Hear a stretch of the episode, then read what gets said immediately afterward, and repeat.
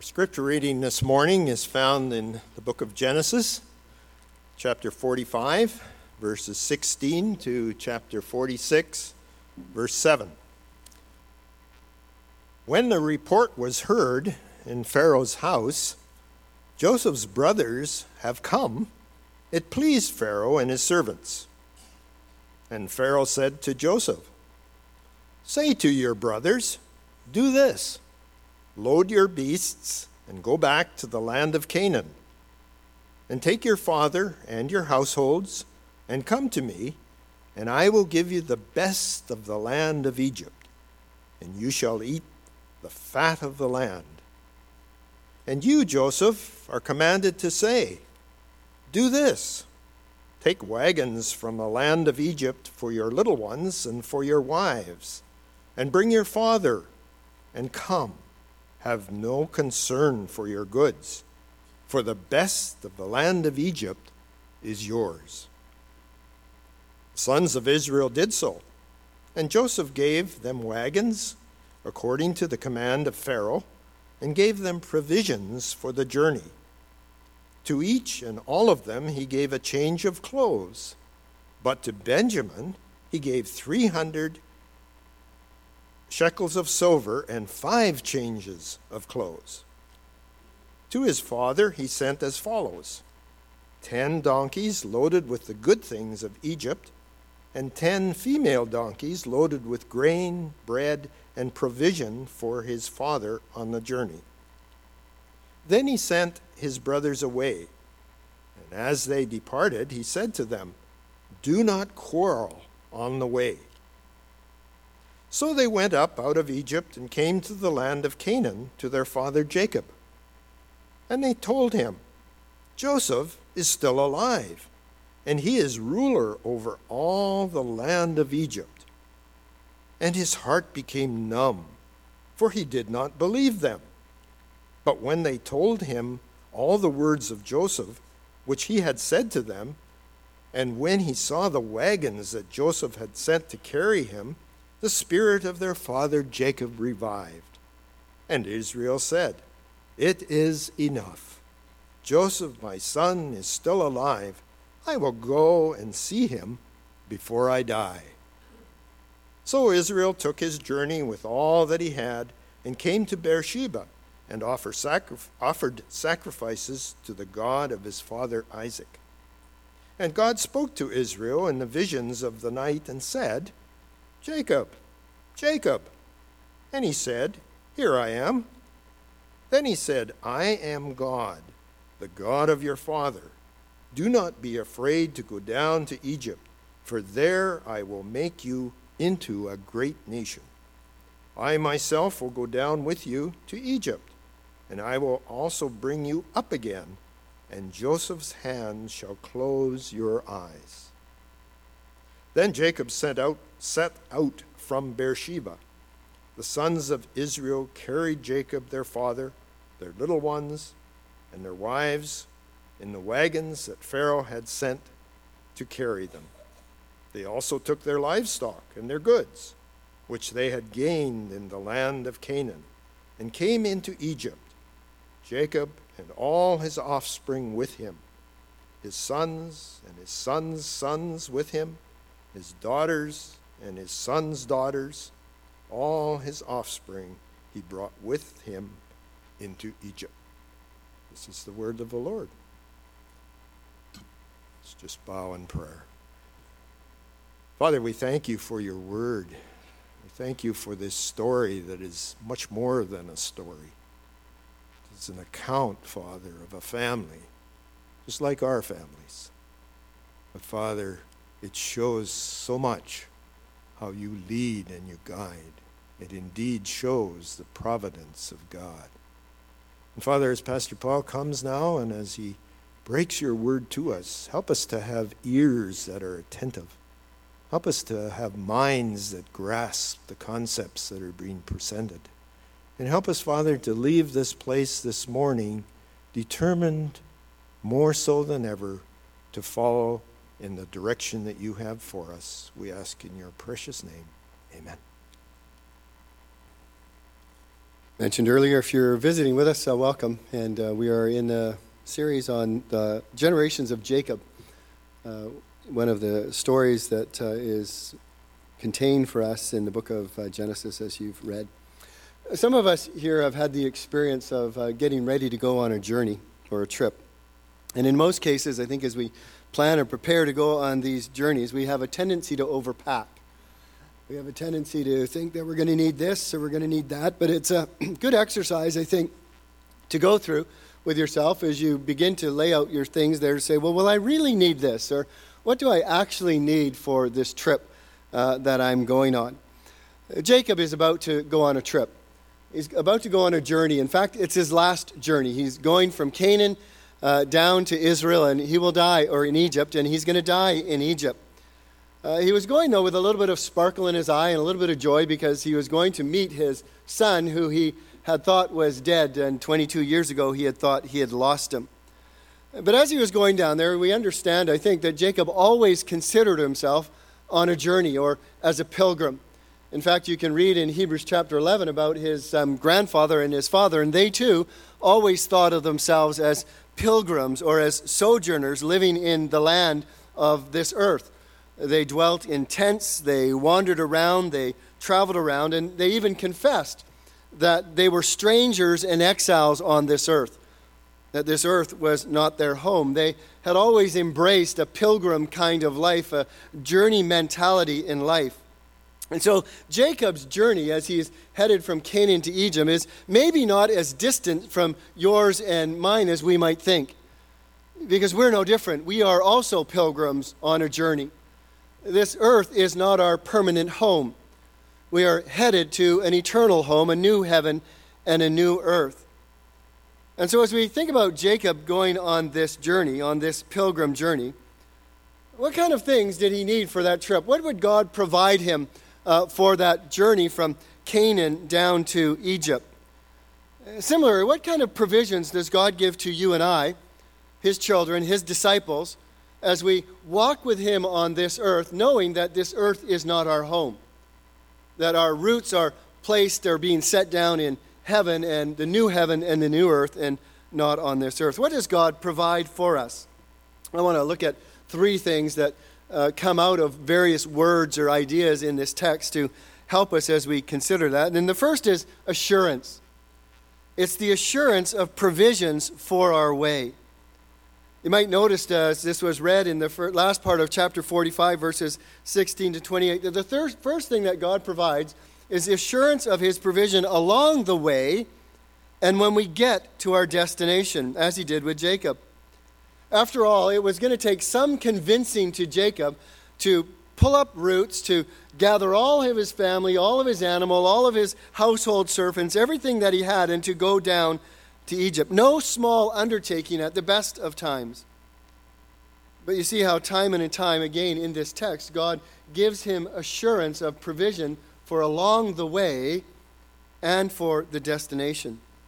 For example, Joseph comes to his brothers and he says to them, Hurry, go up to my father and say to him, Come down to me in Egypt, don't tarry, for there I will provide for you.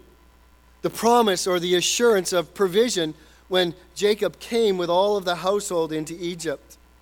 And Pharaoh adds uh, force to the words of Jacob by saying, You need to command your brothers to say this to your father I will give you the best of the land of Egypt, and you shall eat of the fat of the land. The best of all of Egypt is yours. And then note, it says, And Pharaoh gave them provisions for the journey. Provisions for the journey and the best of the land provided for them when they arrived in Egypt. Again, assurance of provision on arrival and assurance of provision for the journey. And so the stories were told to Jacob when the boys returned home to him. Uh, the, Jake, Joseph is alive, and uh, one by one, these wagons that were full and overflowing with all the riches of Egypt were, were carted before Jacob, and he saw with his own eyes. He had heard with his own ears, now he saw with his own eyes. And then he has the promises that come to him through Joseph and through Pharaoh Come to Egypt, and I will give you the best of the land.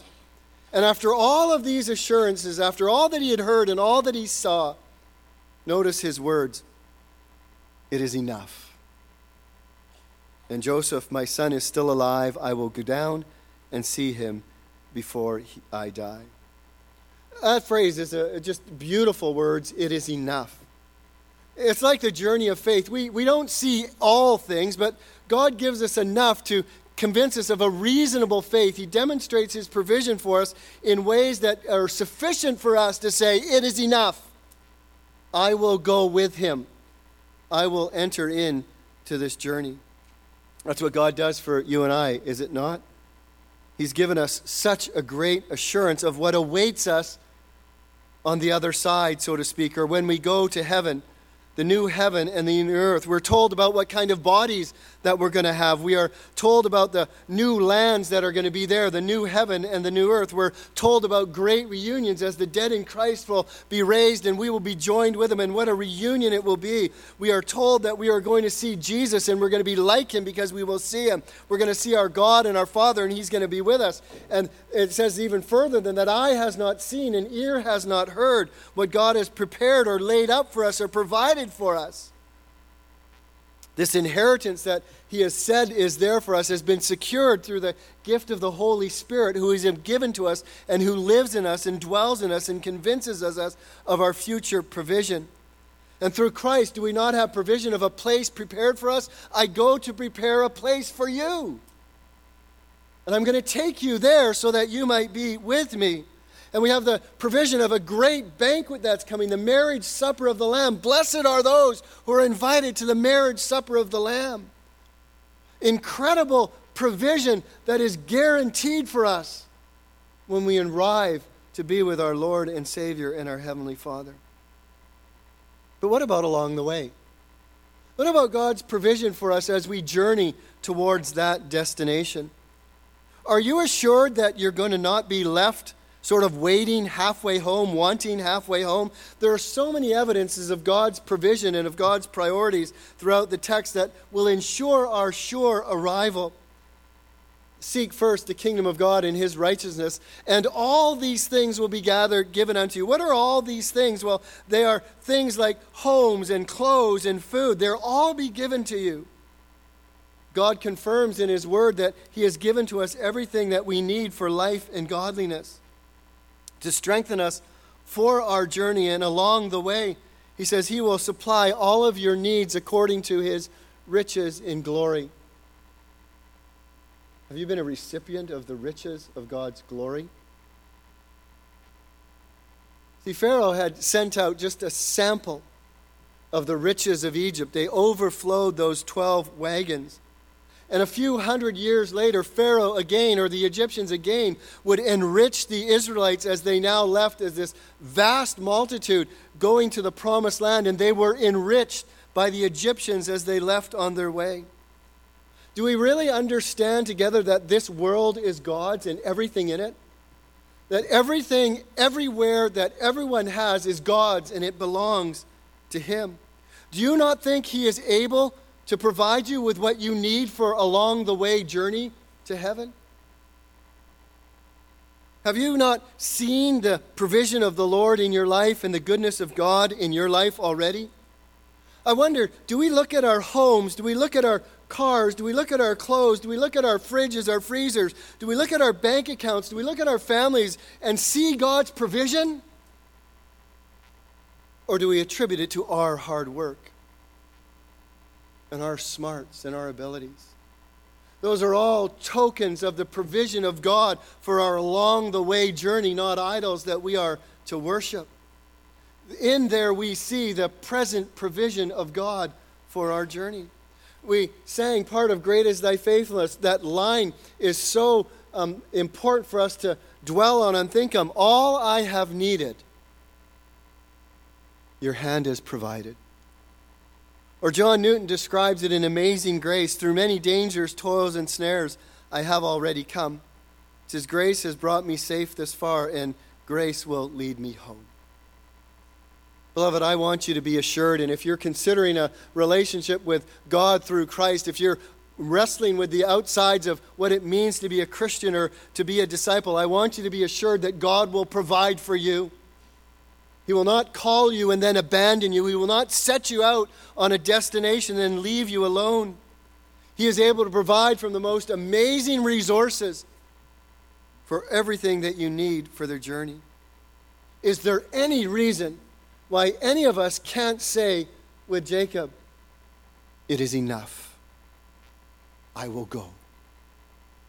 So God has assured us of his provision both for the journey and for our destination. The second thing that we see is in verses, um, chapter 46, in particular, verses 3 and 4. It's the assurance of his, of his presence. He provides us with his presence as he did Jacob so many years ago. In verse 3 and 4, he says, Then he said, God said, I am God, the God of your father. Do not be afraid to go down to Egypt, for there I will make you into a great nation. I myself will go down with you to Egypt, and I will also bring you up again, and Joseph's hands shall close your eyes. So Jacob, as he said, it is enough. He says, I'm going to go. So he leaves Hebron and he makes it to Beersheba. Beersheba is on the southernmost boundary of the land of Canaan. It's like us maybe going down to Victoria, and we know that Victoria is sort of the southernmost tip of Vancouver Island. Once we leave Vancouver Island or Victoria and head down south, we are now leaving the country of Canada and we're entering into a new country. This is much like uh, it was for Jacob. As he came to Beersheba, he knew he was about to leave the land of Canaan, head south, a little southwest, and he'd find himself in the eastern Nile. Oh, he knew that what was awaiting him was a reunion with his son, and he looked forward to that. But there must have been a little bit of hesitation in his heart as he was told, Go down to Egypt. He was told to leave a land that, that had been given to him, a land that he had lived in for many, many years now, to leave there and go to Egypt. He might have recalled how his grandfather Abraham had foolishly left Canaan and gone down to Egypt and got into a world of trouble. And then he might have recalled how his own father had been told by God, Do not go down to Egypt. And so all of a sudden, he's been summoning to Egypt, and he says, I want to be with my son, but my son is not the important, most important thing in my life. God's will is the most important thing in my life. And so he sacrifices and he prays and he worships. And God assures him that it is he that is calling him to Egypt. And the Lord says to him, Do not be afraid to go down to Egypt, for I will go with you. It's the promise of God's presence. One of my favorite Old Testament commentators noted that Abraham, Isaac, and Jacob were men who had received the promise of God. And the promise is basically fourfold to them. The first, it involved a people. You read through the old Genesis in particular, and you find this repeated again and again. I will make you a great nation. I will multiply your seed. I will increase your descendants. It's a, it's, the promise involved an incredible increase in their people. It also involved a place. I will give you this land. Canaan I will give to you and your descendants. It involved a program. In you, in your seed, all the families of the earth will be blessed. Through you will come blessing to the whole peoples of the earth. And we've already seen this in Joseph as God raised him up to be the second in command of Egypt, and how through Joseph, all the peoples of the world were blessed as they were provided for through the famine. And the fourth part of the promise was presence. Just as Jacob had heard back in Genesis 28 when earlier he was fleeing from the land because his brother wanted to kill him and he was going back to his uncle. There the Lord said to him, I will be with you, and I will keep you wherever you go. You see, for me, probably the most important part of that fourfold promise, the core of that promise, is the promise of God's presence for us in this journey that He's called us to. I will go down with you, I will bring you up. That's what we need for the journey, is it not? You see, one of the fascinating things to me is that Jacob is in a new circumstance now. He's in a new situation and he's at a new point of departure. And it's in this that the living God comes to reassure him, not with some fresh truth, not with some new revelation, but with an old truth that had already sustained, Jacob, and he brings it forward again into his life and he reiterates it for him. God takes an old word and he re emphasizes it for a fresh situation, giving it new and fresh power. And I suspect it's the same truth that's behind some of the hymns that we sing, for example. I don't think we just sing Great is Thy Faithfulness for nostalgia's sake, although there might be there. But it's a fresh truth that as we sing it again and again, we're assured in new situations and in new ways of God's faithfulness. It's an old truth applied to new situations. Do we not need to be reminded again and again of God's faithfulness? And what about a grace, an amazing grace? It's an old truth, but don't we need fresh grace in our lives? to remind us and, and to encourage us along the way that it's not by our works, it's not by our efforts, but it's by the grace of God. And when we see the grace of God, do we not articulate once again that is amazing grace? These are old truths, but they're applied in fresh situations. So it is with the presence of God. We find ourselves at a new crossroad, at a new point of departure. And I'm so glad that God doesn't, at those points, give me some new truth that I've got to try and wrap my head around, some new idea, some new theology that's never been heard of. But He takes an old truth that I've wrestled with, but He plants it in a new situation. And He says, Now take that with you as assurance. This is a truth that you and I need to cling to as God's people in our journey. I will go with you. The promise of the personal presence of the invisible God. Kathy will say to me on occasion, I don't know, once a year or sometimes rarelier than that, rarer than that, but she'll say to me, and we'll be driving in the car, somebody say, I miss my mom, or I miss my dad. Uh, Harold and Evelyn were great people. I wish you could all have known them a lot of fun to be around. Um, both of them died many, many years ago. And I'm coming to realize, and I, I hope this is true, I'll find out this afternoon, but I'm coming to realize that when Kathy says that phrase, I, I don't think she's necessarily thinking of a dinner her mom made. I'm not sure that she's maybe thinking about uh, maybe spending some time with her dad in a particular situation or an object or something that they have given to her. I think it's just their presence. I, I just wish my mom was here, or I wish my dad was here. This is, this is kind of like this promise of the presence of God. Few things matter in our lives more than the realization and the assurance of the presence of God. I will go down with you. There's grow, no greater need, I'm convinced, of for the child of God on our journey than the reassurance of the personal presence of the invisible God in our lives. I'm not sure what Jacob was thinking at this point. I can surmise. I'm not sure what circumstances were weighing on him at this point of departure. You and I might find ourselves in situations that we would rather not be in, circumstances that we don't entirely understand as we're on this journey. But where we are doesn't matter so much as who is with us. We have a God who says, I will go down with you. And when God is with us, we have all that matters. So we have the assurance of his provision. We have the assurance of his presence. And finally, we have this incredible word of encouragement. And you say, well, where do you find that? Well, I was kind to Harvey. And I didn't ask him to read verses 8 to 27 of chapter 46.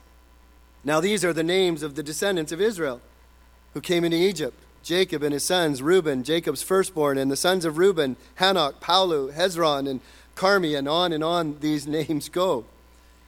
And some of you might think, well, what do you do when you come to a list of names in the scripture? I wonder. Because some of you have told me, you said, I'm reading ahead, Paul, because I, the story, I love the story, and I just want to kind of know what's coming. I wonder how many of you who are doing that came to verse 8, read the first line, and said, Oh, where does the story pick up? And found your way to verse 28 and said, Oh, there it is. And off you go in verse 28. I'm finding, though, that no lists in Scripture are unhelpful.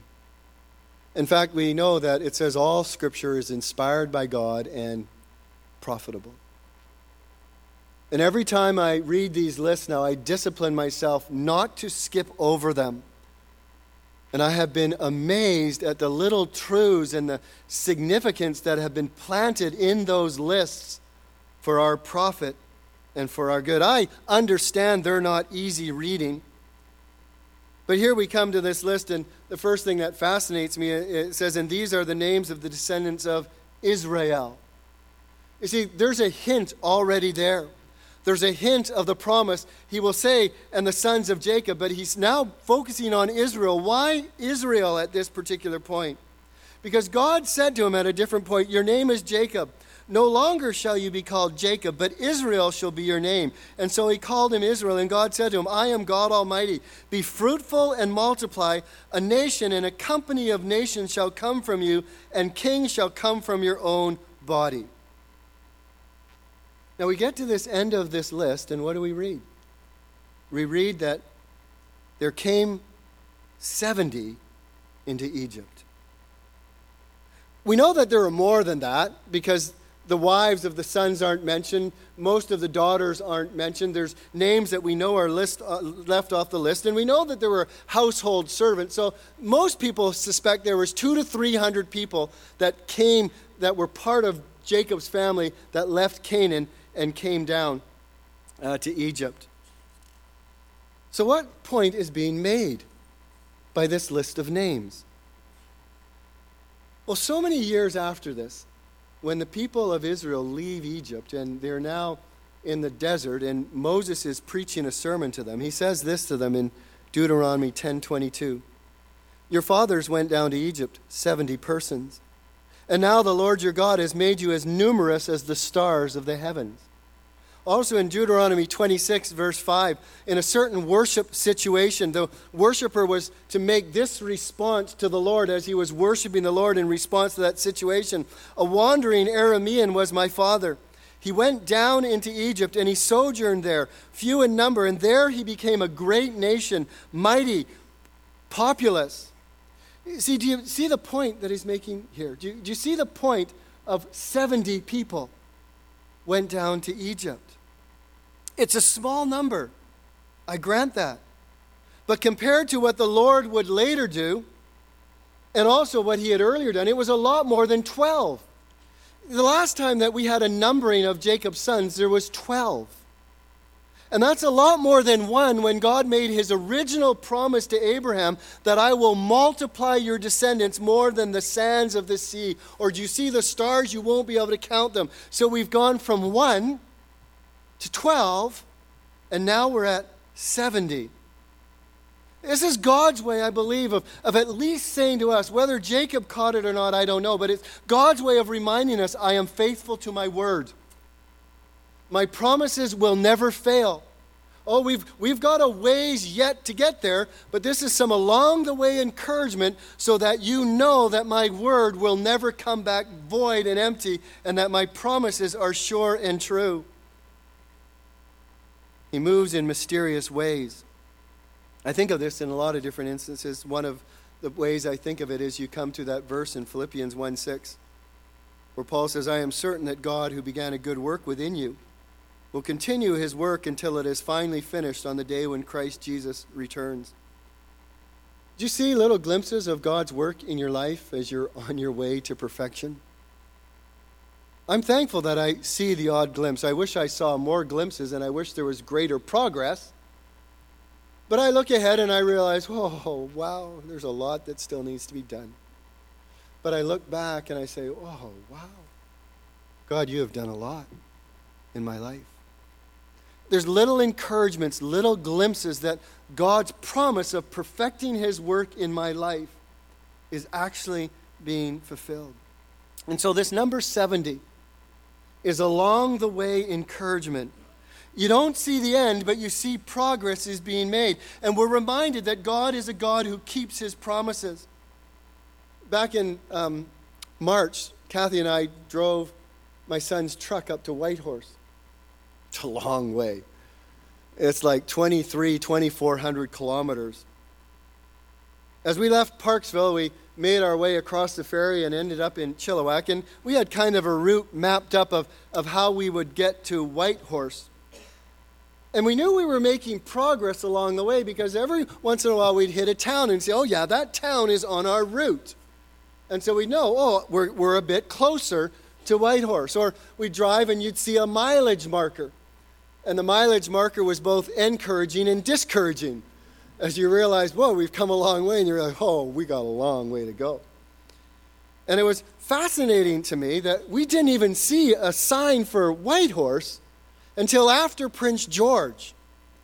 But these were little along the way encouragements to us to say, you're in the right direction. You're going to get to Whitehorse. It's a long way away, but look at how far you've come. So we come to a list of names like this. It's not a massive list of names, and this isn't a huge hit yourself over the side of the head theological point, but it's a quiet way of reminding you and I that God is still working out his promises, that he is faithful, that he has not forgotten. One, twelve, seventy, a host that cannot be counted. I was thinking of this reading a story from John Bunyan. Uh, if you've never read Pilgrim's Progress, you really need to read it. Uh, next to the Bible, I think it's one of the best books you can read to help you in your Christian faith. You can read it to your kids.